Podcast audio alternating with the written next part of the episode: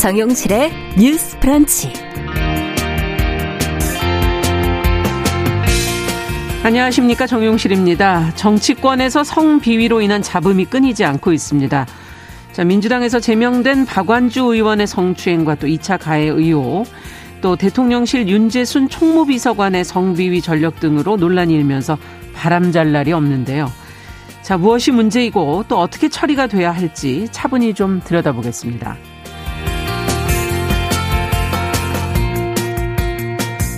네, 6월 지방선거에 출마한 후보들이 저마다 지금 공약을 내놓고 있습니다. 뭐 부동산, 지역 발전, 뭐 일자리 문제, 현안이 많은데요. 자, 이 가운데 어린이들을 위한 공약은 얼마나 있을까요? 투표권은 없지만 엄연한 시민인 어린이들의 정책 제안을 한 이 아동복지재단이 그 수집을 했다고 합니다. 어떤 구체적인 요구가 있는지 오늘 직접 한번 들어보겠습니다. 자, 5월 16일 월요일 정용실의 뉴스 브런치 문을 엽니다.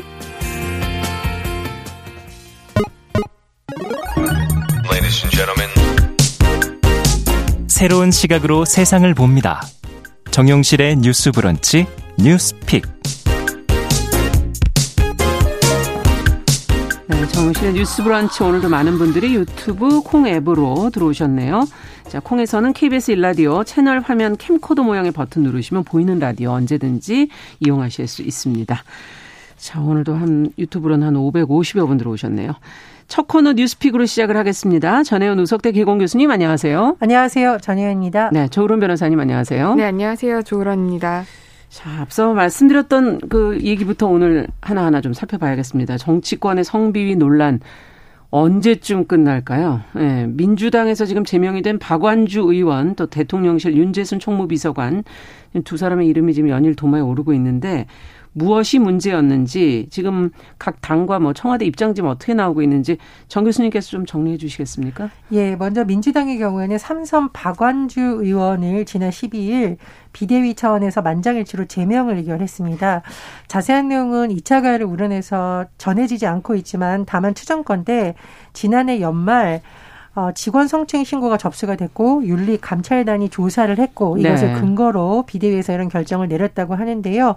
어, 추가적인 언론 보도를 보면 박안주 의원이 이 과정에서 직원을 직권면직 시키려 했던 것으로 지금 전해지고 있습니다. 아. 민주당이 성미 무관용 원칙을 강조하며 거듭 사과를 하긴 했는데요. 당 차원의 제명에 이어서 국회 윤리특위에 제소도 하겠다는 입장인데 일단 민주당이 오늘 오전에 의원총회를 열겠다는 입장입니다. 네. 그런데 아직 제명안을 처리했는지 안 처리했는지 소식이 안 전해지고 있는데 일단은 뭐 의원총회를 열어서 하겠다라는 입장입니다. 음. 이 상황을 좀 봐야 되겠고요. 그런데 박완주 의원이 15일 기자들에게 문자 메시지를 보낸 내용이 지금 언론을 통해서 공개되고 있는데 네, 지금 제명안이 방금 전에 처리가 됐다는 아, 지금 들어와, 뉴스가 속보로? 들어왔네요. 예. 네, 제명 의결이 됐다고 의원총회에서. 예, 그렇습니다. 이제 네. 의원의 제명은 비대위에서 결정을 하지만 의원총회 현직 의원이기 때문에 네. 지금 의원총회를 거쳤고요. 그리고 윤리 특위의 박의원을 제소하는 것은 당 차원의 징계뿐만 아니라 국회 차원의 징계가 필요하다라는 주장이 당내에서도 나왔고 또 정의당에서 주장한 바입니다. 그래서 네. 이런 차원의 징계도 진행될 것으로 보입니다. 근데 박완재 의원이 15일 기자들에게 보낸 문자 메시지 지금 언론을 통해서 정해진 것을 보면 어떠한 희생과 고통이 있더라도 아닌 것은 아니다라고 해서 이게 혹시 사실관계를 부인한 것이 아니냐 그러니까요. 또 다른 논란이 아닌 것이 아니다. 예, 네. 제기되고 있는 상황이라고 하고요. 또 지방선거 이후에 법적 절차를 밟을 것이라는 취지로 박 의원이 주변에 말했다라는 음. 언론 보도도 정해지고 있는데요. 이에 대해서 민주당이 또 어, 피해자 중심으로 봐야 되는데 왜 이러냐라는 또 입장이 나오고 있는 상황입니다. 네. 어, 범 여권 청와대 상황을 좀 살펴보면은요.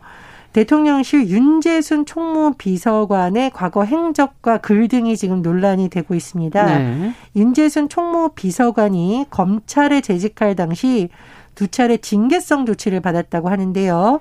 여직원에 대한 부적절한 신체 접촉으로 인사조치 처분을 받았고 그 이후에는 성비 의혹으로 대검 감찰본부장 경고 처분을 받은 것으로 전해지고 있습니다. 네. 그리고 이후에 또 언론 보도가 나왔는데요.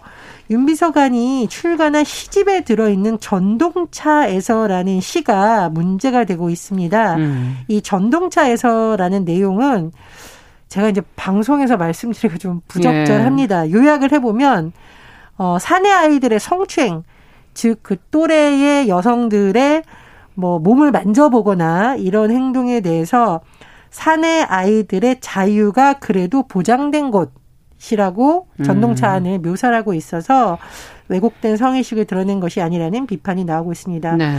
또 양당이 서로를 비판하고 있는데 아무래도 이제 국민의힘에서는 음. 민주당에서 어 지난해 뭐도 있었고 여러 가지 단, 음. 자치단체장의 성추행 문제를 언급을 하면서 네. 굉장히 강하게 비판을 하고 있고요. 민주당의 경우에는 박지원 상임선대위원장이 국민의힘 이준석 대표가 성상납 의혹 및 증거인멸 의혹을 받고 있다면서 국민의힘이 이준석 대표를 징계해야 된다 이렇게 주장을 하고 있는 상황입니다. 네. 지금 뭐 누구 탓을 할 일인가 하는 그런 생각이 먼저 들고 하나하나 그러면 좀 저희는 들여다볼 수밖에 없겠네요. 자, 민주당 같은 경우는 이미 지자체장들의 성범죄로 큰 타격을 입었음에도 불구하고 또 이런 일이 일어났기 때문에 이제 본인은 앞서 얘기해 주신 것처럼 아닌 것은 아니다. 지금 부인을 하고 있는 것 같은데 제명하는 것이 옳은 조치냐 이게 제대로 된 것이냐 어떻게 보십니까? 일단 제명을 했다라는 것에는 맞다라고 볼 수밖에 네. 없죠. 일단 박완주 의원 같은 경우에는 원내대표 선거에도 나왔었고 정책위의장도 하셨고 그리고 삼선 의원이기 때문에 굉장히 당내에서 그렇죠. 영향력이 있는 분입니다. 네. 그런데 그럼에도 불구하고 지금 성범죄 논란이 일어났고 실제로 피해자가 올해 4월에 네. 당에다가 신고도 했고 예. 그러면 이제 당에서 그 사실 에 대해서 면밀히 조사를 했을 거 아니에요. 예. 왜냐하면은 교수님께서도 말씀을 하셨지만 민주당이 지난 그 그런 지자체장들의 성범죄 사건들이 있어서 음. 당의 이미지가 많이 훼손됐다라는 것을 스스로가 알기 때문에 예. 분명히 철저히 조사를 했을 겁니다. 그리고 당에서도 자신들이 이미 철저하게 충분히 상황에 대해 검토를 했다라고 밝히고 음. 있는 상황이고요. 네. 그렇기 때문에 이러한 여러 가지 를 봤을 때 제명 조치를 한 것은 옳은 처사였다라고 생각을 하는데 음. 다만 지금 아쉬운 것이고 조금 우리가 또 기대를 해봐야 될 것은 지금 당에서 제명을 한다라는 것은 그 국회의원직을 박탈하는 것은 아니거든요. 아. 그러니까 국회의원직은 두고 이제 당에서만 이제 없어지는 거니까 무소속이 되는 겁니다. 그렇죠. 그렇기 때문에 이 부분에 대해서 또 비판 여론이 일고 당 내에서도 음. 이 부분과 관련해서도 엄중히 처벌해야 된다라는 의미에서 아까 교수 교수님께서 말씀하신 이제 그 국회의 윤리특위에 이제 네. 제소를 해서 예. 이제 국회의원직조차 박탈을 할지 여부를 다시 검토를 하겠다라는 예. 의미거든요. 그렇기 때문에 이런 조치, 일련의 조치에 대해서는 민주당이 지금 성범죄에 대해서 엄중하게 처벌을 할 의사를 비치고 있다라는 측면에서는 이제 좋게 보이는데요. 네. 다만 제가 좀 아쉬운 거는 당 차원에서 어떤 사과를 하고 반성을 할 때에는 깔끔하고 변명의 여지 없이 하는 게 전 진정성이 있는 사과라고 음. 생각을 합니다. 그런데 지금 민주당에서 자신들의 잘못을 사과하면서 국민의힘 이준석 당대표의 문제까지도 지금 음. 언급을 하면서 뭐 함께 조사를 하자, 뭐 함께 이걸 해결을 해야 한다라는 음. 식으로 나아가고 있는 거거든요. 근데 그 부분 관련해서는 이게 어떻게 본다면 나도 잘못했지만 너도 잘못했다라는 음. 물타기 식의 뉘앙스로 흘러갈 수 있기 때문에 네. 진심으로 자신의 당에서 어떤 성범죄가 일어나서 이 부분에 대한 반성과 철저하게 수사를 하겠다라는 의지를 표명하기 위해서는 이렇게 다른 사람을 같이 연류를 해서 이 문제를 확대하는 음. 것보다는 그냥 변명 없이 여지 없이 사과를 하고 즉각적으로 철저하게 수사를 하겠다라는 입장만 표명하는 것이 더 바람직했다고 생각을 합니다. 네. 무엇보다 또 본인의 사 진정성 있는 사과도 필요한 거 아닌가 하는 그런 생각도 들고요. 어떻게 보십니까, 정 교수님께서? 저는 이 민주당에서 이런 문제가 자꾸 터지는 원인 중에 하나는 네. 물론 이런 일차적인 가해를 한 사람의 잘못이 가장 크지만 예. 사건이 발생하고 난 이후에 어떻게 대처를 했느냐를 좀 유심히 봐야 된다고 생각을 하는데요. 대처가 부족했다 그동안에. 네, 물론 윤리감찰단 조사도 하고 제명도 했지만 네. 상당 부분 그 과정에서 어, 피해자에게 또 다른 피해를 가하는 음. 부분들이 지금 언론 보도를 통해서 계속 나오고 있고 언론 보도 맥락을 보면 아마 피해자의 동의를 얻어서 보도를 한다라는 내용이 들어가 있으니까 네. 이것은 아마 좀 피해자가 직접 제보를 했을 가능성도 있습니다. 음. 그래서 민주당 차원에서 이런 문제가 일어났을 때 오랜 기간 같이 민주화 운동도 하고 야당도 하고 음. 그랬으니까 아유 뭐 제가 설마 그랬을 리가라는 잘못된 온정주의가 음. 사건을 더 악화시키는 게 아닌가라는 게 좀 우려가 됩니다. 그래서 네. 이런 사건에 있어서 제일 가장 중요한 피해자 보호 그렇죠. 예, 그 예. 원칙이 잘 지켜져야 될 거라고 보고요. 당연히 추가적인 가해 의혹이 있다면 또 2차 가해와 그것을 방조한 음. 의혹이 당내에 있다면 그 부분까지도 사실은 조사가 돼야지 이런 문제가 음. 일어나지 않거든요. 근본적으로. 그렇습니다. 네. 그리고 거기에 대해서 당 차원의 조치도 필요하고요. 어, 필요하다면 국회 차원에서의 강력한 조치를 필요해서 이런 사람들이 예를 들면 A 의원실에 있다가 징계 조치 받았는데 한참 지나서 비지방자치단체에 가서 예를 정무직 공무원으로 일한다. 예. 말이 안 되는 거잖아요. 예. 그래서 이건 좀 엄중한 대책가 필요하다고 보고요. 재발 방지책으로 교육을 한다라고 하는데 이게 교육만으로 해결이 가능할까라는 좀 의심이 들 정도로 반복되는 사건입니다. 그래서 네. 저는 어 그냥 이 과정에서 드러난 문제 하나하나에 대해서 좀 민주당이 어 지방선거 이런 거 너무 정략적으로 개선하지 말고 철저하게 대응하는 것이 필요하다 좀 이렇게 생각을 합니다. 네. 네, 교수님이 정확하게 많은 것들을 지적을 해주신 거고 음. 공감을 하는데 네. 저는 또 한 가지가 좀 아쉬운 것이 지금 이 성범죄 뭐 예. 뭐 혐의를 받고 있는 사건이라고 해야 될지 어떨지 음. 모르겠는데 일단은 12월에 일어난 사건이 지금 4월에 당에서 알게 되었고 예. 이제 조사를 해서 이제 제명 조치가 이루어졌다라고 발표가 되고 있잖아요. 예. 그런데 그렇게 되면 이제 피해자는 한 4개월, 5개월 동안은 이것을 혼자 피해를 오롯이 그렇죠. 감수를 해야 됐다라는 겁니다. 네. 물론 이제 당에서 밝힌 입장으로는 대선도 있었고 지방 선거도 음. 있었기 때문에 피해자가 원치 않았다 그리고 음. 늦게 신고를 했다라고는 하지만 음. 이렇게 내가 어떤 범죄 피해를 당했음에도 불구하고 음. 이것이 당의 우려가 될까봐 제 제때 음. 적시에 신고를 하지 못하게 된다면 음. 이것 또한 피해자가 보호를 받지 못하는 결과가 될 수도 음. 있거든요. 그렇기 네. 때문에 이런 분위기, 이런 인식이 좀 개선되어야 할 것 같고요. 예, 예. 또 하나는 이제 우리가 지금 계속 뭐 성비위, 성범죄 이렇게 말을 하면서 네네. 이제 언론에서 도대체 그 성범죄 피해 사실이 뭐길래 라고 이제 궁금해 하실 분들이 많은데 예. 사실 성범죄는 나중에 수사를 통해서 밝혀질 일이기 때문에 음. 언론이나 국민들은 사실 이 성범죄의 구체적인 피해 사실을 알려고 하는 노력보다는 음. 그당 차원에서 이런 관련 사건이 일어났을 그렇죠. 때 얼마나 철저히 자기 반성을 하고 음. 수사를 하고 재발을 재발되지 않도록 음. 조치하는지 이 점에 좀 초점을 두, 네. 더 두시고 피해자와 관련한 뭐 신상이라든지 구체적인 그렇죠. 범죄 사실 관련해서는 좀 멀리 멀찌감치 있어 주셨으면 어떤 것을 더 중요하게 보셔야 되는지 네 예. 그러면은 이제 피해자에 대한 2차 가해도 없, 그렇죠. 적어질 거기 때문에 그런 음. 부분을 우리가 언론이 좀 주목해야 되지 않을까 싶습니다. 네. 자, 그러면 또 저희 윤재순 총무비서관 얘기도 좀 더 해봅시다. 그 대통령실은 지금 경질할 정도까지는 아니다라고 지금 이제 보도가 나오고 있는데 두 분은 어떻게 보십니까? 아니 근데 이거를 우리가 네. 사실은 정치인들의 입장에서 보면 본인들에게 유리한 쪽으로 자꾸 음. 프레임을 짜려는 것 같아요. 네. 그런데 사실 우리 국민들은 누구에게 유리하냐를 따지는 입장이 아니라 그냥 잘못했으면 거기에 대해서 조사하고 그렇죠. 책임을 네. 묻는 것이 음. 가장 단순하면서 맞는 답이라고 생각을 하거든요. 예. 대통령을 가장 지근거리에서 같이 일을 해야 될 참모가 음. 이런 사람을 임명했다라는 게 상식적으로 이해가 되나요? 음. 이게 어느 당이냐를 떠나서 네. 그래서 이건 누가 문제 제기를 했으니까 문제가 되고 안 되고 너네도 옛날에 이랬다 그렇게 접근할 것이 아니라 음. 그냥 상식선에서 더군다나 총무비서관이면 정말 핵심 중에 핵심 중이거든요. 네. 그냥 상식전에서 저는 해임을 하든 본인이 물러나는 게 맞다라고 생각을 하고요. 음. 또 하나 좀 우려되는 것이 있는데 서울시 공무원 간첩 조작 사건의 담당 검사였던 이시원 공직기강 비서관의 문제도 네. 저는 좀 같이 봐야 된다고 생각을 합니다. 음. 그러니까 공직기강 비서관, 총무비서관 이런 분들은 정말 청와대 핵심 중에 핵심이에요. 네. 그런데 윤석열 대통령이 출범 초기에는 지금 첫 발걸음에서부터 이런 인사를 해서 계속 가겠다라고 하면 음. 국민들이 음. 윤석열 정부에 기대를 걸었던 공정 상식에 대한 신뢰가 많이 흔들리게 됩니다. 그렇죠. 그래서 이거는 대통령이 좀 결단을 빨리 하는 것이 오히려 음. 맞지 않나 생각이 듭니다. 네.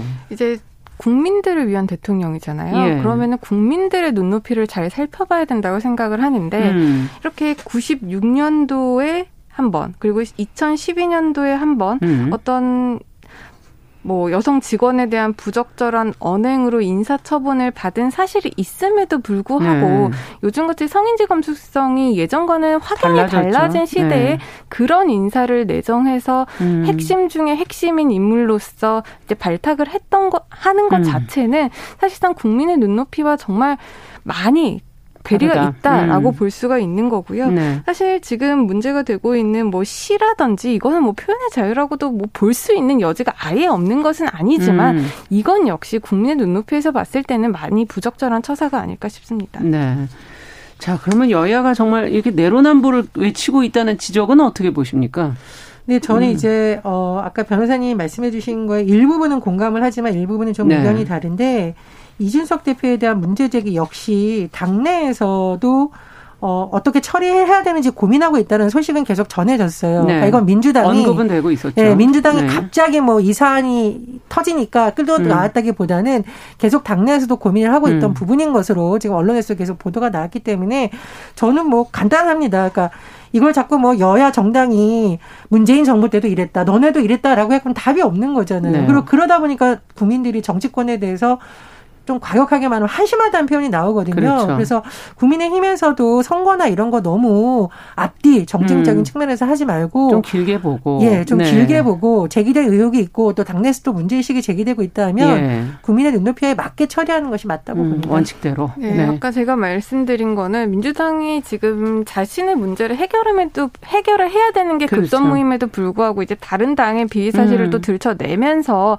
이거를 같이 가려고 한다는 것 자체가 좀 문제였다. 있다고 저는 말씀을 드린 거고요. 음. 제가 말을 하고 싶은 거는 민주당이건 국민의힘이건 음. 자체적으로 이런 어떤 성범죄 아니면 성과 관련한 네. 비위 사실들이 지금 발견이 되고 제보가 되고 있는 부분이라면 당에서 이걸 수사를 못 하는 것이 아니거든요. 네. 저, 적극적으로 조사를 할 수 있기 때문에 음. 이것이 뭐 지휘고하를 막론하고 사회적 파장을 뭐 얼마나 일으킬지와는 무관하게 음. 당내에서 적극적으로 수사를 하고 그 결과를 또 적절하게 아니는. 네. 조치를 취하는 것이 당에 대한 국민들의 신뢰를 음. 높일 수 있는 방법이 아닐까 싶습니다. 네.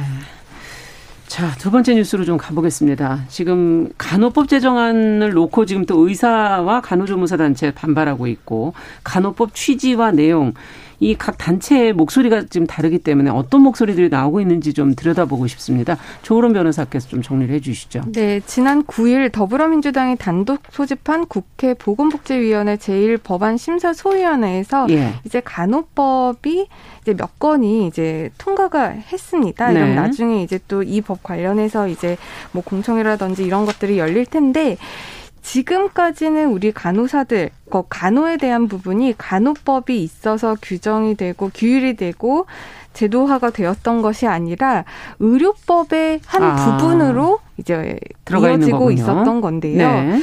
그렇기 때문에 이제 간호법을 따로 제정을 해야 한다는 음. 움직임이 노무현 정부 때부터 있었습니다. 네. 그런데 이제 두 가지 정도 큰 이유가 있다라고 하는데요. 예. 이제 첫 번째는 이제 요양이나 돌봄 등으로 이제 간호의 영역이 지금 많이 확대가 되었는데 그렇죠.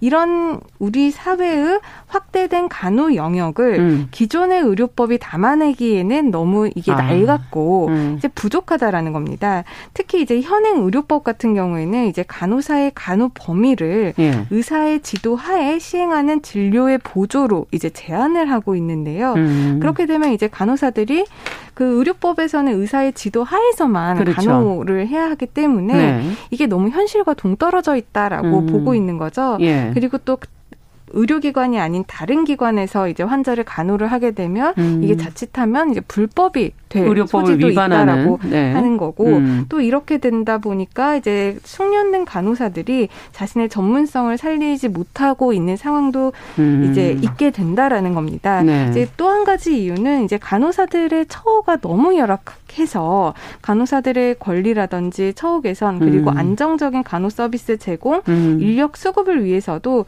이 간호 업무를 맡고 있는 자들에 대한 별도의 고유한 법이 이제 필요하다라는 아. 건데요. 근데 간호사들을 제외한 지금 다른 직역들이 크게 반발을 하고 있는 상황입니다. 예. 이제 어제 15일 날요. 의사 단체와 대한 간호조무사 협회 소속 200여 명이 지금 서울 영등포구 서울시 의사협회에서 이제 시위를 진행을 했습니다. 일단 의사협회가 크게 반발을 하고 있는데 만약에 간호법이 이제 제정이 되면 네. 이것이 간호사들이 공공의 이익을 위한다는 명분을 내세우지만 실제로는 직역 이기주의에 빠져 있 있을 수 있다라는 음. 겁니다. 이제 간호법이 제정이 되면 간호사들이 이제 단독 개원을 하고 이제 네. 그렇게 되면 불법 의료 행위가 성행할 음. 것이라는 주장이 있고요. 또 나중에 간호조무사나 아니면 간호 관련 업무를 하는 사람들의 뭐 교육받을 권리라든지 예. 업무라든지 이런 권리가 배제될 뿐만 아니라 이제 일자리까지도 위협받게 되기 때문에 재정을 제, 저지해야 된다라는 음. 의견이고요. 또 간호조무사 단체도 이에 대해서 반대를 하고 있습니다. 이제 간호법이 제정이 되면 지금 논의가 되고 있는 간호법은 간호사들만을 위한 법이고 음. 간호조무사라든지 그렇죠. 그 간호 관련 다른 직역들에 대해서는 음. 규정이 없기 때문에 음. 간호조무사가 자칫하면 간호사의 보조 인력으로 전락할 아. 것이라며 이제 반대 입장을 내놓고 있어서 이와 관련해서 간호법이 제정이 될 수 있을지는 좀 더 지켜봐야 하는 상황입니다. 네. 지금 이제 업무 영역이나 또 상하 관계라든지 지금 그 뭐 보조 업무 진료 보조로 볼 것이냐 어떻게 볼 것이냐는 여러 가지가 지금 안에 걸려 있는데 어떻게 보십니까? 간호법에 대해서 지금 의사 단체들과 또 간호조무사들 그리고 또 간호사들의 어, 서로 보고 있는 그 문제 삼고 있는 내용들 어떻게 보시는지. 근데 지금 이게 그러니까 각 단체의 입장이 아니라 음. 의료 소비자라는 용어를 제가 한번 써볼게요. 그러니까 환자, 환자 제일 중요한 환자 입장에서 네, 환자 입장에서는 네. 지금 고령화 문제, 음. 비대면 진료가 불가피하게 필요하는 지금 감염병 사태, 네. 그리고 예를 들면은 굉장히 의료 취약지인 농어촌 이런 음. 문제를 좀 복합적으로 봤을 때에는 그렇죠. 간호사들에 대해서 체계적으로 인력을 양성하고 어느 정도의 음. 권한을 줘야 될지가 논의가 필요한 거 맞는 것 같습니다. 네. 세부적인 내용이 들어가면 다를 수 있지만 그런 차원에서 좀 논의가 돼야 된다라고 보고요. 예. 두 번째로 지금 제가 통계를 하나 봤더니 음. 보건의료 노조에서 지난 10일 발표한 거거든요. 예. 전국 145개 사업장에서 근무하는 간호사 2만 7,270명 무려 이 많은 사람들을 대상으로 조사를 했더니 간호사 이직률이 전체 산업급 이직률의 세 배 이상이라고 합니다. 네. 그러니까 말 그대로 이게 노동 환경도 너무 어렵고 여러 가지 뭐 환자도 너무 많고 이러다 그렇죠. 보니까 숙련된 인력들이 계속 거기서 근무하는 것이 환자에게 좋지만 실제로는 너무 많이 이직이 되고 있다. 음. 그래서 그런 차원에서 어, 간호법에서 일부분 담으려고 하는 장기적으로 음. 이 문제를 법적 체계 안에서 좀 논의하자라는 주장은 일부분 타당하다고 음. 보고요. 다만 저는 뭐 의사단체, 간호사단체, 간호조무사단체 이렇게 갈등이 첨예한 게 엇갈리고 있는데 음. 누가 옳다라기보다는 사실은 그 갈등에 있어서 조정을 하는 게 국회의 역할인데 그렇죠. 제가 보니까 이 간호법에 대해서는 윤석열 대통령도 후보 시절에 간호사 단체하고 대화도 하고 했더라고요. 음. 그래서 그 부분이 좀 국회 차원에서 논의가 됐으면 하고요. 음. 참고로 지난 3월 29일 민주당 박홍근 원내대표가 윤석열 당시 대통령 당선인 국민의힘에 대해서 대선 공약 추진기구 구성을 제안한 바 있습니다. 이 네. 말은 뭐냐면 음. 이재명 후보, 윤석열 후보 등이 낸 공약 중에서 공통된 공약에 대해서는 아예 같이 좀 논의를 네. 하자라는 건데 음. 이 안에 바로 간호법 내용이 들어가 있었어요. 음. 왜냐하면 이렇게 이익단체들이 얽혀있는 문제는 정당들이 선거가 다가오면 네. 이른바 집단표를 의식해서 빨리 속도를 내지 못하는 경우가 있거든요. 네. 그래서 이 단계부터 이거 좀 여야를 구분하지 않고 음. 논의가 됐더라면 더 속도가 나지 않았을까 하는 좀 아쉬움이 듭니다. 네. 이렇게 갈등이 심할 때는 좀 조정 앞서 음. 조정이 필요하다고 얘기하셨는데 그거를 좀 공청회라든지 다른 음. 여론을 좀 듣는 과정이 좀 더 시간을 차분히 가지고 해야 하지 않을까 하는 생각도 드는데요. 네, 지금 네. 이 간호법 제정과 관련해서 여러 직역들이 첨예하게 대립하고 음. 있는 건 사실이고요. 이번에 그 법사 소위를 법안 소위를 통과한 조정안 또한 이런 어, 첨예하게 대립하고 있는 상황을 의식해서인지 네. 문제가 될 수 있을 만한 지금 안들은 좀 많이 빠져 있는 상황입니다. 아. 그러다 보니까 지금 통과된 조정안 같은 경우에는 결국은 이게 껍데기만 남아 있어서 그렇군요. 실질적으로 그런 간호 업무라든지 이런 것들이 좀 많이 빠져 있거든요. 음. 이런 것들을 국회에서 좀 하루 빨리 음. 양측의 입장을 좀 대변하고 조정하는 업무를 시작했으면 좋겠습니다. 네. 자, 뉴스픽 전혜영 교수 조으론 변호사 두 분과 함께 이야기 나눠봤습니다. 잘 들었습니다. 감사합니다. 감사합니다. 자, 정은실의 뉴스 브런치 1부 마치고 저는 잠시 후에 돌아오겠습니다.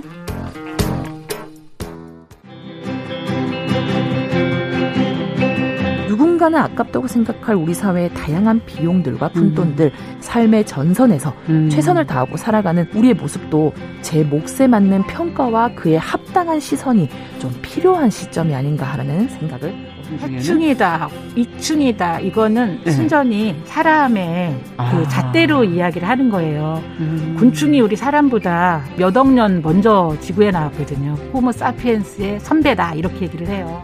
남성의 입장에서 여성의 입장을 이해하는 사람인 거죠. 그래서 사실 이 역지사지의 태도가 한국 사회로 지금 필요한 것이 아닌가 그런 생각이 들고요. 세상을 보는 따뜻한 시선. 정용실의 뉴스 브런치.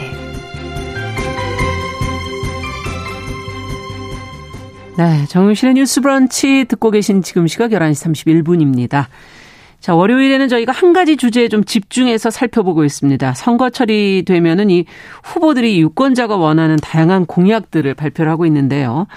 어, 전체 시민 가운데 투표권이 없는 이 어린이들의 목소리는 정치권이 참 잘 안 듣고 있는 것 같습니다.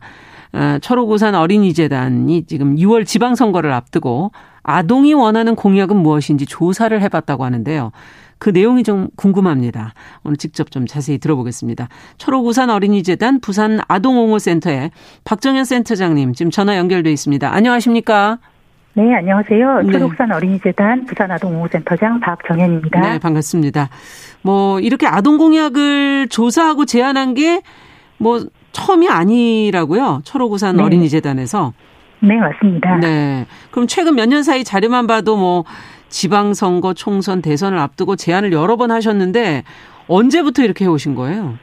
네, 저희 초록산 어린이재단에서는 지난 2017년 실시된 제19대 대통령 선거부터 시작해서 네. 지금까지 전국 지방선거와 총선, 대선 때마다 우리 어린이들의 목소리가 각 정당 및 후보자의 공약에 반영될 수 있도록 음. 미래에서 온 투표라는 이름으로 전국의 아동 청소년의 의견을 모아서 제안하고 있습니다. 네. 귀담아 들으신다고 느껴지십니까? 네, 아무래도 미래에서 온 투표는 미래 유권자이지만 현재 당사자인 아동들이 보내는 투표라는 의미를 담고 있는데요. 음.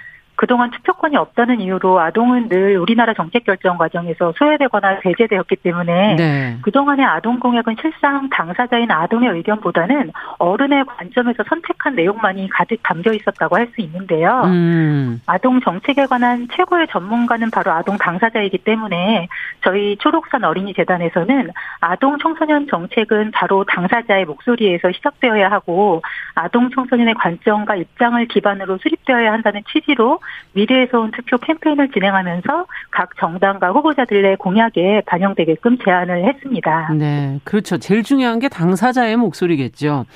네, 맞습니다. 어, 네. 그래서 이 공약을 제안을 했더니 응답을 받으신 적이 혹시 있으신지 실제 네네. 뭐 반영된 사례가 뭐 있나 있나요? 어떻습니까? 네, 저희가 그동안의 선거에서 각 정당과 후보자들께 제안한 결과 그래도 이런 취지를 잘 이해하고 공감해서 공약사항의 아동 제안 내용을 반영해 주셨어요. 네. 지난 제19대 대선에서는 각 후보 공약의 아동 제안 의견이 91%가 반영이 됐고 예. 총선과 지방선거 그리고 올해 실시한 제20대 대선에서도 아동 관련 공약의 아동의 의견을 대부분 반영을 해 주셨습니다. 네. 네, 또 그리고 공약에서 그치지 않고 중앙 및 지방 정책에 실제 반영이 되기도 했는데요. 네.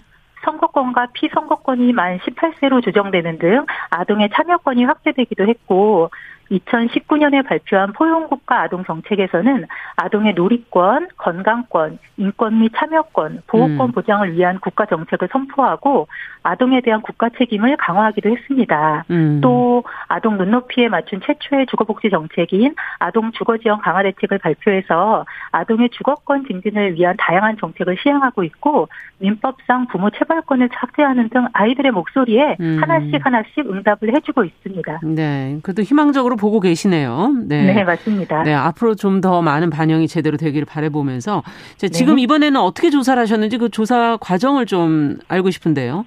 네, 저희 초록산 어린이재단에서는 지난 제20대 대선과 6월 1일에 시행될 제8회 전국 동시지방선거에 우리 어린이들의 의견이 반영될 수 있도록 전국 17개 시도 아동 청소년의 공약을 수집했습니다. 네. 작년 10월에서 12월까지 약 3개월에 걸쳐서 18살 이하의 약 4,500여 명의 아동 청소년으로부터 네. 5,200여 건에 달하는 관련 정책 및 공약을 제안받았는데요. 네. 아동들은 온라인 웹사이트, 또 메타버스인 초록우산 어린이랜드, 오프라인 의견서 제출 등 다양한 방식을 통해서 적극적으로 자기들의 의견을 표현을 해주었습니다. 음. 그래서 공약을 수집한 결과 크게 분야가 7개로 나눠진다고 들었거든요. 네네. 어떤 것들이 있는 거죠? 네, 아이들이 제안해준 정책 공약 내용이 크게 교육과 학교 관련 분야, 아동 대상 폭력과 범죄 분야, 기후 환경 분야, 놀이, 여가, 휴식 분야, 교통 안전 분야, 복지 분야, 그리고 아동 참여와 정치 분야 등 7개 분야로 나타났습니다. 네. 자, 그 중에서 교육이 지금 제일 첫 번째로 나왔는데 교육 분야는 그러면 어떤 공약을 원했습니까? 네, 전체 제안 중에 약 25%인 1,300여 건이 교육과 학교 관련 분야에 대한 제안이었는데요. 네. 우리 여러 아이들의 목소리를 들어보면 조금 쉬면서 공부하고 싶어요. 다양하고 재미있는 공부를 원해요. 음. 꿈꿀 시간과 기회를 주세요. 경쟁보다는 진정한 성장을 위한 교육을 해주세요 등 행복하게 공부, 공부하고 싶다는 아이들의 목소리가 가장 높았다고 볼 수 있습니다. 야, 교육 분야 앞으로 어떻게 해야 될지 방향이 나오네요. 잘 듣고 있으니까. 네, 네 맞습니다. 휴식과 공부를 좀 병행하면서 성장을 위한 공부를 하고 싶다. 네. 아주 뭐 교육의 핵심적인 부분을 딱 정확하게 짚어주는데요. 그러면 학교 폭력이나 범죄 분야는 또 어떻습니까? 네, 우리 아이들이 아무래도 가정에서는 아동학대, 학교에서는 학교폭력, 사회에서는 엠번방 등 성착취 및 성폭력, 강력범죄 노출되는 등 우리 아이들이 살아가는 사회가 온전히 안전하지는 않고 그 양상이 점점 심화되어 있는데요. 네. 우리 아이들이 이렇게 아동을 향한 폭력을 멈추고 범죄 없는 세상을 만들어 달라는 바램을 담아서 음. 폭력 없는 학교에 다니고 싶어요. 아동을 향한 폭력을 멈춰주세요. 매일 일어나는 각종 사회범죄가 무섭다는 의견을 담아 학교 폭력과 청소년 비행 예방 및 지원 대책을 강화해달라. 아동 대상 폭력 및 범죄를 근절해달라. 음. 강력 범죄 예방 및 근절을 해달라라는 내용을 공약으로 제안을 해주었습니다. 네. 이것도 전체로 보면 어느 정도 비중입니까? 아까 교육 분야 25% 정도 비중이었는데요. 네 네. 폭력과 예방에 어, 그 범죄를 예방해달라는 건 전체 약 21%인 1,100여 네. 건의 제안을 해주었습니다. 네, 이것도 상당히 높네요. 자, 네, 그러면 그 밖에 조금 귀담아 들으면 주, 좋은 제안들 어, 몇 가지 좀 얘기를 해 주시죠. 네, 예년에 비해서 이번 미래에선 투표 의견 중에 두드러진 점은 바로 기후 환경과 관련한 공약 제안 사항이 많았다는 점인데요. 네. 기후 위기는 곧 아동 권리 위기라고 할 수 있는데 우리 아동들은 기후 위기 문제의 당사자로서 음. 지구를 아프게 하는 쓰레기 문제를 해결해 주세요. 지구 온난화를 막기 위한 저탄소 환경 정책이 필요해요라는 의견들을 많이 제안을 해 주었습니다. 네. 또 아동 청소년의 참여권을 확대해 달라는 의견도 많았는데요. 세상에는 어른만 사는 것이 아니라 우리 어린이들도 살고 있기 때문에 음. 어린이들에게도 투표를 투표권을 달라면서 미래를 책임질 아동들의 목소리를 낼 수 있도록 참여 기회를 보장해 달라는 의견도 많았습니다. 네. 자, 그리고 또 보니까는 자료를 보다 보니까 노 키즈 존 뭐 이런 지적이 있어요. 마음껏 놀 네. 곳이 없다는. 네, 맞습니다. 이 밖에도 또 아이들이 놀 권리가 방전되었다라고 표현하면서 차별 없이 놀고 싶다. 또 충분히 쉬고 놀 수 있는 시간과 공간을 보장해 달라는 의견도 많이 제안을 해 주었고요.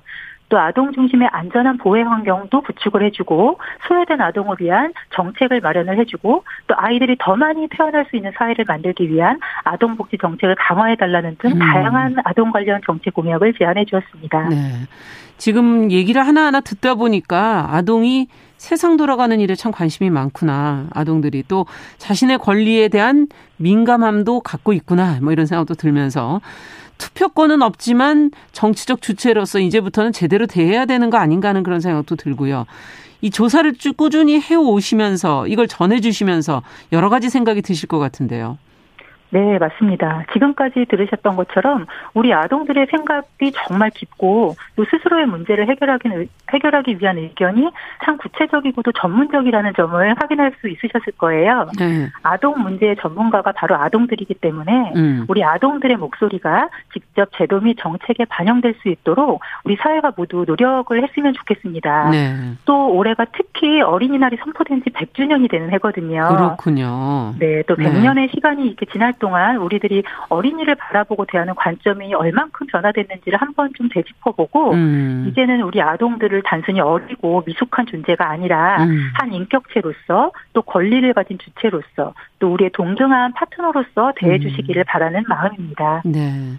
자, 이제 6월 지방선거가 그리 오래 남지 않았는데 오늘 전해주신 이 아동 공약들 각 당에 전달은 됐습니까?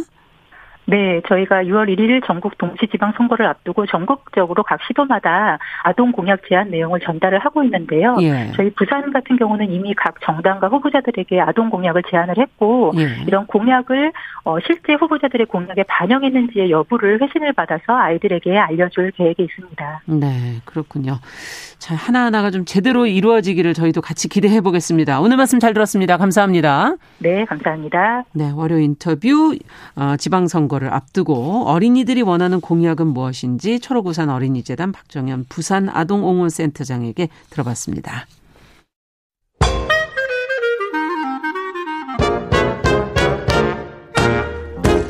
모두가 행복한 미래 정용실의 뉴스 브런치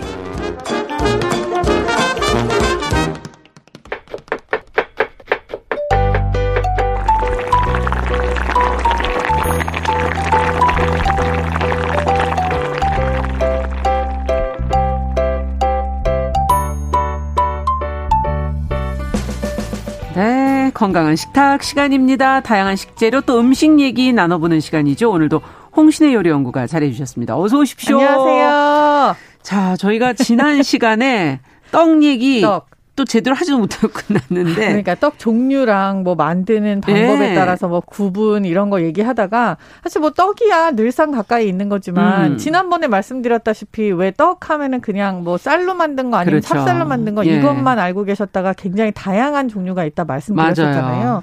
근데 요즘에는 음. 그 종류가 무색해요. 무색하다는 건 무슨? 정말 훨씬 많아요. 아. 이걸 뭐 나눌 수조차 없이 어. 이게 뭐 무슨 떡이냐? 이거 백설기야? 그리고 안에 뜯어봤는데 다른 게 나오고 아. 뭐 이런 거 있잖아요. 뭐 저는 또 그 찹쌀 쌀 이거에서 또 소 얘기를 좀 해보려고 그랬더니 아, 소 좋습니다. 네, 네 이게 정말 요즘에 변화가 큰 거죠. 이 소 부분이 예전에는 뭐어 팥, 앙금, 팥, 예, 그쵸. 뭐, 뭐 이런 정도라든가, 녹두, 예, 녹두, 녹두 이북 사람들 그렇죠. 녹두가 익숙하고, 네. 팥도 이제 커피팥 하얀색, 음. 뭐 그리고 그냥 통팥 빨간색 그렇죠. 네. 뭐 이런 것도 있고 또 송편 밤. 같은 경우에는 뭐 좀 다르게 들어가긴 네, 하지만요. 밤이나 깨나 음. 설탕 이런 것들 이제 사실 그렇죠. 요즘에 이제 넣기 시작한 음. 것들이고요. 뭐 대추라든지 네, 예전 같은 경우에는 대추하고 잣을 갖다 다 다져서 아, 안에 맞아요. 버무려서 넣던지 음. 이런 약간 조금 보기 힘든 음. 요즘에는 보기 힘든 그런 소들이 많았다면 요즘에는 그러면 어떤 게 트렌드예요? 어 요즘에는 과일이랑 크림 과일도 들어가요. 그렇죠. 그 한동안 유행했던 건데 아직도 나, 많이 남아 있어요. 음. 그 우리가 흔히 모찌라고 얘기하는 일본식 찹쌀떡 있잖아요. 예. 전분 묻힌 거 겉에. 그렇죠. 그게 동그랗게 생겼는데 안에 반 갈라 보면은 딸기가 통으로 들어 있는 떡이 아, 있어요. 예. 이런 것들도 사실 요즘에 등장을 한 음. 과일떡 중에 하나인 거고요. 바로 먹어야 되겠는데요. 그렇죠. 그건 이제 오래 가진 못하죠. 못하죠. 네, 음. 안쪽에 이제 생딸기가 들어 있는 음. 상태니까 뭐 물이 생기기도 하고 딸기가 이제 상하기도 그쵸, 그쵸. 하고. 음. 그리고 티라미수 같이 약간 독립적인 디저트 형태들 있잖아요. 네. 그게 안으로 들어가 있는 떡도 있어요. 그게 안에? 네, 소로 들어가 있는 거죠. 오. 오, 완전 디저트가 들어가 있는 거네요. 그렇죠. 이제 음. 겉에 이제 찰떡인데 안에를 갈라보면 아하. 티라미수가 들어있는 그런 형태의 야. 떡도 있고, 그러니까 디저트가 완전히 결합을 한 거죠. 동서양. 동서양이. 그렇죠. 예. 그리고 그런가 하면은 전 저한테는 제일 충격적이었던 게 예. 백설기인데 음. 백설기로 샌드위치를 만들어요. 말을 못하겠네요. 뭐가 들어간다는 네, 건가요? 그럼? 네, 지금 정막이 잠시 흘렀습니다. 네. 상상이 안 돼요. 서로 지금 눈을 마주보고, 네, 뭐라고? 약간 이런 느낌. 백설기 안에는 뭐가 들어간다는 얘기인가요? 백설기 네. 안에 들어간다는 것보다 백설기 자체는 사이에. 사실 의미가 있는 떡이잖아요. 그럼요. 우리가 그거를 염원을 담아서 네. 눈같이 하얀 인생을 살아라라고 음. 해서 백일 떡도 하고, 그쵸? 예. 그래서 백설기가 이름이 그래서 음. 백설기인 건데, 이거를 빵 삼아서 음. 햄버거 같이도 만들고 햄버거 샌드위치도 만드는 거예요. 아. 그러니까 정말 이게 쌀빵이 뭐가 필요하냐 쌀떡이 우리한테 있는데 약간 음. 이런 느낌의 빵 대용품인 거죠. 그렇군요. 백설기 자체도 약간 그런 걸 맛을 봤더니 떡처럼 이렇게 딱딱한 게 아니라 예. 포실포실 빵같이 보들보들해요. 아. 그러니까 굉장히 형태적으로도 변화가 많이 생기고 그렇군요. 이렇게 동서양의 구분이 없어진 지는 솔직히 한참 음. 됐어요. 음, 네, 그래서 그렇군요. 민속이라는 단어가 떡에서 점점 떠나고 있죠. 떠나고 있는 네. 정말 많은 것이 결합되고 있는 새로운 네. 트렌드가 만들어지고 있는데 음. 어제가 스승의 날이었지 그렇죠. 않습니까? 네. 얼마 전에 또 어버이날도 있었고 그렇죠. 이럴 때 이제 뭐 예쁜 떡으로 마음을 음. 표현하기도 하잖아요. 요즘엔 정말 다양해서 맞아요. 떡 케이크도 많이들 하시는 것 맞습니다. 같고 음. 꽃 모양으로 뭐 또 화려하게 장식한 그런 맞아요. 떡들도 있고 그게 다 앙금으로 또 만들어진 앙금으로도 만들기도 하고 실제로 떡을 밀어서도 떡을, 꽃을 아. 만들기도 하고 실제 이런 형태의 떡이 네. 새로운 건 아니에요.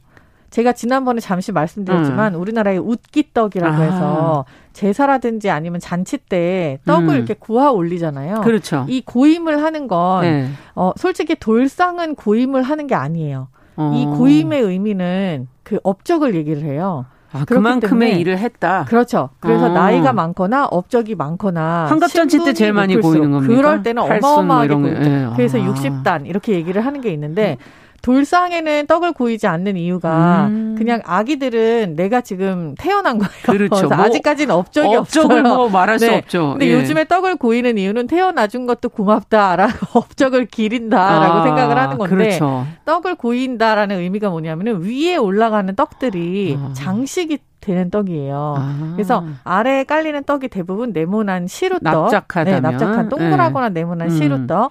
그리고 그 다음에 이제 송편 종류들이나 아니면 그렇죠. 단자 종류들을 위에 조그맣게 이렇게 해서 얹고. 피라미드 형식으로 쪼빗하게 올라가는데 음. 위로 올라가면 올라갈수록 더 시야에 많이 보이잖아요. 그럼요. 그 보이는 곳에는 꽃을 얹어서 떡을 아. 빚는다든지 떡 자체를 굉장히 동글동글 예쁘게 빚는다든지 아. 하는 색깔의 고명을 입힌다든지 이런 웃기떡들이 있었어요. 그렇군요. 이 웃기떡이 지금 많이 발전을 한게 서양식 케이크 장식법을 한국의 떡 문화에 대비를 요즘에 그렇더라고요. 그래서 떡을 뭐 떡으로 케이크를 만드는 건 옛날부터 음. 있었습니다만 근데 그 위에다가 장미꽃을 얹고 싶은데 실제 장미는 약간 식상하잖아요. 네, 네. 그래서 떡으로 쌀을 밀어서 반죽을 해서 그거에다 아. 물을 들여가지고 아. 그렇게 해서 위에다가 실제 꽃처럼 장식을 해서 얹기도 하고. 보통 케이크에 있는 장식은 음. 먹을 때도 있고 안 먹을 때도 있고 맞아요. 그죠? 네. 그리고 또 너무 장식적인 거는 그냥 걷어내고 그쵸. 먹기도 하는데 옛날에 우리 어렸을 때는 정용실 아나운서님은 반드시 아마 기억나실 거예요. 네. 옛날에 우리 어렸을 때는 동그란 케이크에 네. 굉장히 과한 색깔의 크림과 네. 그리고 딱딱해서 먹지 못하는 전분으로 만든 맞아요. 장미꽃이 몇 개 올라가 있었어요. 안 먹었죠. 그때. 그리고 체리 음. 하나 있었고 그 체리는 네. 먹을 수 있는 유일한 거였는데 네. 그 당시에는 좀 비쌌기 때문에 그래서 그거를 이제 중탈전이 벌어지고 근데 요즘에는 그 떡이나 체리나 음. 이런 모든 장식적인 요소들을 다 먹을 수 있는 걸로 하는 게 원칙처럼 떡으로 됐어요. 떡으로도 하고 뭐 과일을 아, 말리거나 아. 니면은 이렇게 색을 들인 그런 소라든지 그 염색 그런 것도 뭐 먹어도 되는 거예요? 먹어도 되는 것들을 음. 다 원칙적으로 해요. 옛날에는 뭐 그렇군요. 뭐 식용색소, 뭐 황색, 네, 사모 네, 이런 걸 썼, 썼는가 하면은 음, 지금은 요즘에는. 뭐 노란색은 치자로 드리고 아. 빨간색은 뭐 그 선인장 가루 예. 뭐 이런 것들을 다 써서 아. 자연적으로 염색을 하는 것들이 많죠. 네. 음. 근데 떡을 이제 요즘에는 아침 식사 대용으로도 많이들 드시지 않습니까? 아. 그렇게 판매하는 경우도 많은데 네. 어 또 아침에 이 떡이 잘못하면 또 소화가 잘 안 된다는 분들도 아, 계시고. 의외의 질문을 예. 하시네요. 소화에 관해서. 소화가 잘 되는 떡은 좀 없습니까? 좀 단단하게 아. 뭉쳐져 있는 것들이 많잖아요. 그렇죠. 떡떡 자체가 제가 지난번에도 떡 종류를 말씀드렸지만 음. 이제 포실포실하게 찌는 떡들이 있는가 하면 이렇게 쳐서 그렇죠. 절구에 쳐서 우리가 왜 떡방아 찐다고 얘기하는 것들이 대부분 찰떡을 찹쌀떡 쿵덕떡 예. 그쵸 이렇게 하는 거잖아요. 예. 근데 이렇게 해서 만들면 이미 밥을 해놓은 데에다가 수분이랑 공기를 빼서 아. 그걸 완전 이렇게 뭐 응축해 놓은 형태로 만든 게 사실은 찰떡이에요. 예. 근데 이게 이제 아침 식사 말씀하시면서 소화 얘기를 하시는 게 음. 대부분 찰떡이 조금 더 보존이 쉬워요.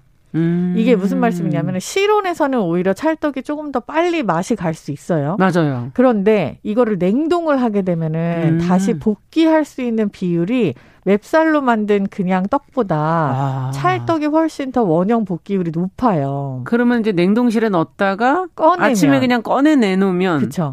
그러면은 한 80%는 원형처럼 아. 돌아와서 약간 쫀득쫀득한 쫄깃쫄깃. 상태의 떡을 어. 맛볼 수가 있는 거예요.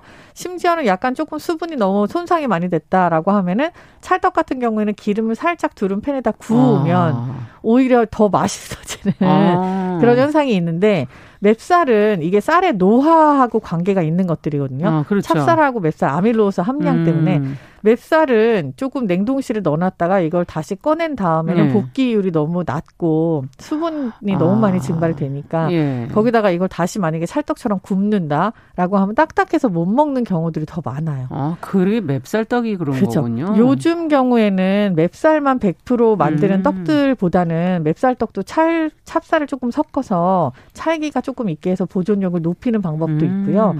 쌀에다가 쌀 가루에다가 설탕을 넣게 되면 이렇게 되면 굉장히 오랫동안 보존이 가능해지는 떡이 돼요. 아, 그래요? 그래서 음. 백설기도 예전에 비해서는 조금 설탕이 많이 들어가는 거고요. 음. 원래 떡을 만들 때 설탕을 다 쓰진 않았어요. 근데 백설탕이 보편화되기 시작하면서 떡도 음. 같이 발전을 하게 된 게 설탕 자체가 친수성이다 보니까 예. 수분을 잡아 끌고 있어요. 예. 그래서 떡이 오래 갈 수 있는 조건을 만들어주는 건 거죠. 음. 찰떡은 그렇다 손 치는데 요즘에 이런 떡이 있어요. 이거 보, 그 한번 보셨는지 모르겠는데 3개월 동안 실온에서 멀쩡합니다라고 광고를 하는 떡이 있어요. 안 먹어봤는데. 아니 그런 떡이 있나요? 이게 떡에 바로 대해서 사오면은 그냥 냉동실에 넣느라고 정신이 없는데 낱개로. 그렇죠. 떡은 원래 기본적으로 이제 그 국물이 노화가 되면서 사실 뭐 상하거나 먹지 못하게 되는 게 그렇죠. 날도 조금 거죠. 더워지면은 맞아요. 떡이 먼저 쉬니까. 근데 네. 이제 어떤 성분을 같이 첨가를 해서 질소 어. 포장을 하게 되면 떡도 과자처럼 그 공간 안에서는 오래 버틸 수 있게끔 하는 기술이 개발이 된 거예요. 그런 게 있군요. 그래서 그런 떡들도 요즘에는 상용화가 되고 있어서 조금 떡에 뭐 어마어마한 진보 플러스 대단히 많은 변화가 생기고 있는 시점이에요. 야 그렇군요. 특별히 뭐 소화가 잘 되는 그런 떡도 있을까요? 특별히 제가 제가 사실 뭐 위장 전문 내과 의사 선생님은 아니지만 제 입장에서는 네, 네. 저는 찰떡보다는 네. 약간 그 맵쌀 떡 종류들이 저한테는 소화가 좀 더잘 되는 것 음. 같아요. 제가 솔직히 어 위대한 편이에요. 음. 많이 먹고 소화를 잘 시키는 편. 그래서 뭐가 좀 소화가 어렵다 이런 점은 잘 없지만 어. 그래도 느낌상 찰떡보다는 뭔가 좀 이렇게 포실포실한 음. 그런 시루떡 종류들, 시루떡 종류들. 네. 그리고 음. 팥이라든지 이런 거 고명이 없는 그냥 백설기, 백설기. 종류들이 음. 조금 더 소화가 그렇죠. 잘 되는 것 같은 느낌이 있긴 합니다. 네. 네. 아 정말 새로워지고 뭐 작아지고 뭐 과거에 비해서 너무나 변화가 많은데. 음. 이 기본적으로 상품화하기는 좀 어렵다고들 얘기하지 않았나요? 그 동안은? 이 상품화하기 어려운 네. 이유가 그 다른 그러니까 밀이라든지 이런 거는 음. 가공이 되게 쉬운데요. 음. 밀은 이제 글루텐도 형성이 되고 하기 때문에 또 여러 가지 다른 형태를 만들 그렇죠. 수도 있고 음. 쌀은 글루텐이 없어요. 아. 제가 지난번에 쌀 말씀드릴 때도 이 말씀을 한번 드렸는데 네. 전 세계적으로 주식이 고기든 곡식이든 음. 뭐든지 간에 아이들 첫 이유식은 다 쌀을 먹여요. 맞아요. 그 얘기 하셨어요. 네. 이게 이유가 글루텐 프리 식품이기 때문이에요. 음. 그러면서 전혀 저항성이라든지 뭔가 탈이 날 위험성이 되게 적은 쌀이라는 게. 안전한 식품이기 때문인데 음. 이 쌀이 이런 특성 때문에 빨리 맛이 가요. 맛이 간다는 게 뭐냐면은 수분을 잃어버리면은 바로 먹을 수 없는 지경에 이르는 거예요. 뻣뻣해지죠. 그래서 상품화가 어렵다고 했었는데 음. 방금 제가 말씀드린 것처럼 뭔가 그런 포장을 달리한다든지 아. 뭔가를 주입을 해서 환경을 만들어주고 다시 뭐 3개월 정도까지는 뭐 유통기한을 늘릴 수 있는 방법도 있잖아요. 아까 말씀해 주신 네. 것처럼. 음. 뭐 이런 여러 가지 방법이나 시도들이 되게 다양해지고 음. 더더군다나 설탕의 보급화 이후에는 음. 조금 유통기한이 많이 늘어나 있는 상태이고 그리고 요즘에 쌀 빵이나 쌀 그런 것도 있더라고요. 네, 이거 건강한 사람들, 건강 음. 생각하는 분들을 위해서 많이 나오는 것들인데 아. 이게 이제 gluten free 식품 플러스 다른 거를 섞어서 상품화할 음. 수 있는 되게 좋은 방법을 많이 알아내고 있어요. 음. 밀 대용품이 아니라 이제는 아니, 쌀 자체만으로 조금 뭔가 경쟁력을 가지는 음. 시대에 떡이 같이 환승을 하는 거죠. 그렇죠. 네. 이제 뭐 이 방송 들으실 시간쯤에 이제 점심 준비도 하시지만 아, 그 네. 직전에 보면 차나 커피 한 잔에 떡을 요즘에 곁들여서도 맞아요. 많이들 드시더라고요. 네. 근데 어떤 떡이 좀 어울릴지 홍 선생님이 좀 좋아하시는 떡 어, 같이 드시면 많죠. 조합을 좀 얘기를 해 주신다면 지금 사실 제일 쉽게 구할 수 있는 게 경단 종류들 겉에 고물이 묻혀 있거나 속에 음. 팥소가 들어 있는 거나 네. 아니면 송편 종류들 그리고 절편 종류들 이런 것들이 있는데 네. 절편은 뭐죠? 절편은 이제 쌀떡을 납작한 건가요? 그렇죠. 납작하게 한 거. 아. 네. 뭐 쑥절편도 있고 흰절편도 예. 있고 뭐 그런 거. 이게 이제 동그랗게 뽑아지면 그건 가래떡인 거예요. 네. 근데 이런 떡들이 아, 이런 것도 있어요. 그 로제 소스 요새 유행하잖아요. 네. 떡볶이 자체 사실 떡을 제일 많이 소비하는 거는 떡볶이 떡이기도 음. 하거든요. 근데 떡볶이 자체가 서양 소스하고 결합이 돼 가지고 네. 약간 이렇게 로제 같은 게 개발이 되면서 좀 많이 변형된 것도 있어요. 음. 근데 이 시기를 타면서 제일 많이 음료 중에 또 같이 떡이랑 매칭을 많이 하게 된 게 커피가 아니라 밀크티예요. 어, 밀크티. 네, 밀크티 같이 우유를 베이스로 한 것들이 네. 떡이랑 굉장히 잘 matching이 돼서 어. 영양적으로 서로 밸런스가 있고요. 음. 단백질을 밀크가 보충을 해주고 그렇죠, 그렇죠. 떡이 가지고 있는 여러 가지 비타민이나 여러 음, 뭐 탄수화물 성분들이 있으니까 음. 맛적으로도 이 두 개가 되게 보완이 잘 돼서 이 두 개를 가지고서는 afternoon tea 세트를 하는 가게들도 굉장히 많이 생겼어요. 아, 떡하고 밀크티를. 그렇죠. afternoon 음. tea가 사실 뭐 보통은 디저트 서양 디저트 그렇죠 예쁜 것들을 갖다 놓고 하기에 되게 좋잖아요. 예. 근데 떡이 요즘에 모양새가 굉장히 많이 발전을 해서 음. 화과자 못지않은 그런 여러 가지 예쁜 떡들이 많이 개발이 됐기 때문에 이런 걸로 같이 afternoon tea 세트를 개발을 하고 있는 그런 예. 업장들도 굉장히 많죠. 개인적으로는 어떤 걸 제일 좋아하십니까? 아, 제가 같이 음. 먹는 거요. 저는 이제 말차라고 하는 가루 음. 녹차에다가 아. 가루녹차에다 아주 그냥 안에 소가 꽉 찬 송편하고 송편. 저는 바람떡을 좋아해요. 바람떡. 바람떡 예. 안에 그 하얀 팥 들어 있는 거 있잖아요. 음. 그렇게 탁 씹으면 공기 픽 빠지는 거. 아, 거기에다가 네. 가루녹차 따끈하게 타갖고 아, 가루녹차도 정말 맛있겠네요. 네. 자, 시간이 다 돼가는데 끝으로 떡 정리 좀 해주시죠. 네, 지금 음. 현재 음. 보고 계신 떡들이 지역별 떡도 있고 굉장히 여러 가지가 음. 있어요. 근데 요즘에 선물할 때 떡이 각광을 아. 받는 이유도 이렇게 모양이나 맛이 다양해졌기 때문이거든요. 네. 약간 케이크가 조금 식상하다 하시는 분들 꼭 떡을 한번 구매해서 선물해 보시기를 권해드리겠습니다. 네, 건강한 식탁 홍신의 요리 연구가와 함께했습니다. 말씀 잘 들었습니다. 감사합니다. 자, 정용실의 뉴스 브런치 월요일 순서도 같이 인사드립니다. 저는 내일 뵙겠습니다. 안녕히 계십시오.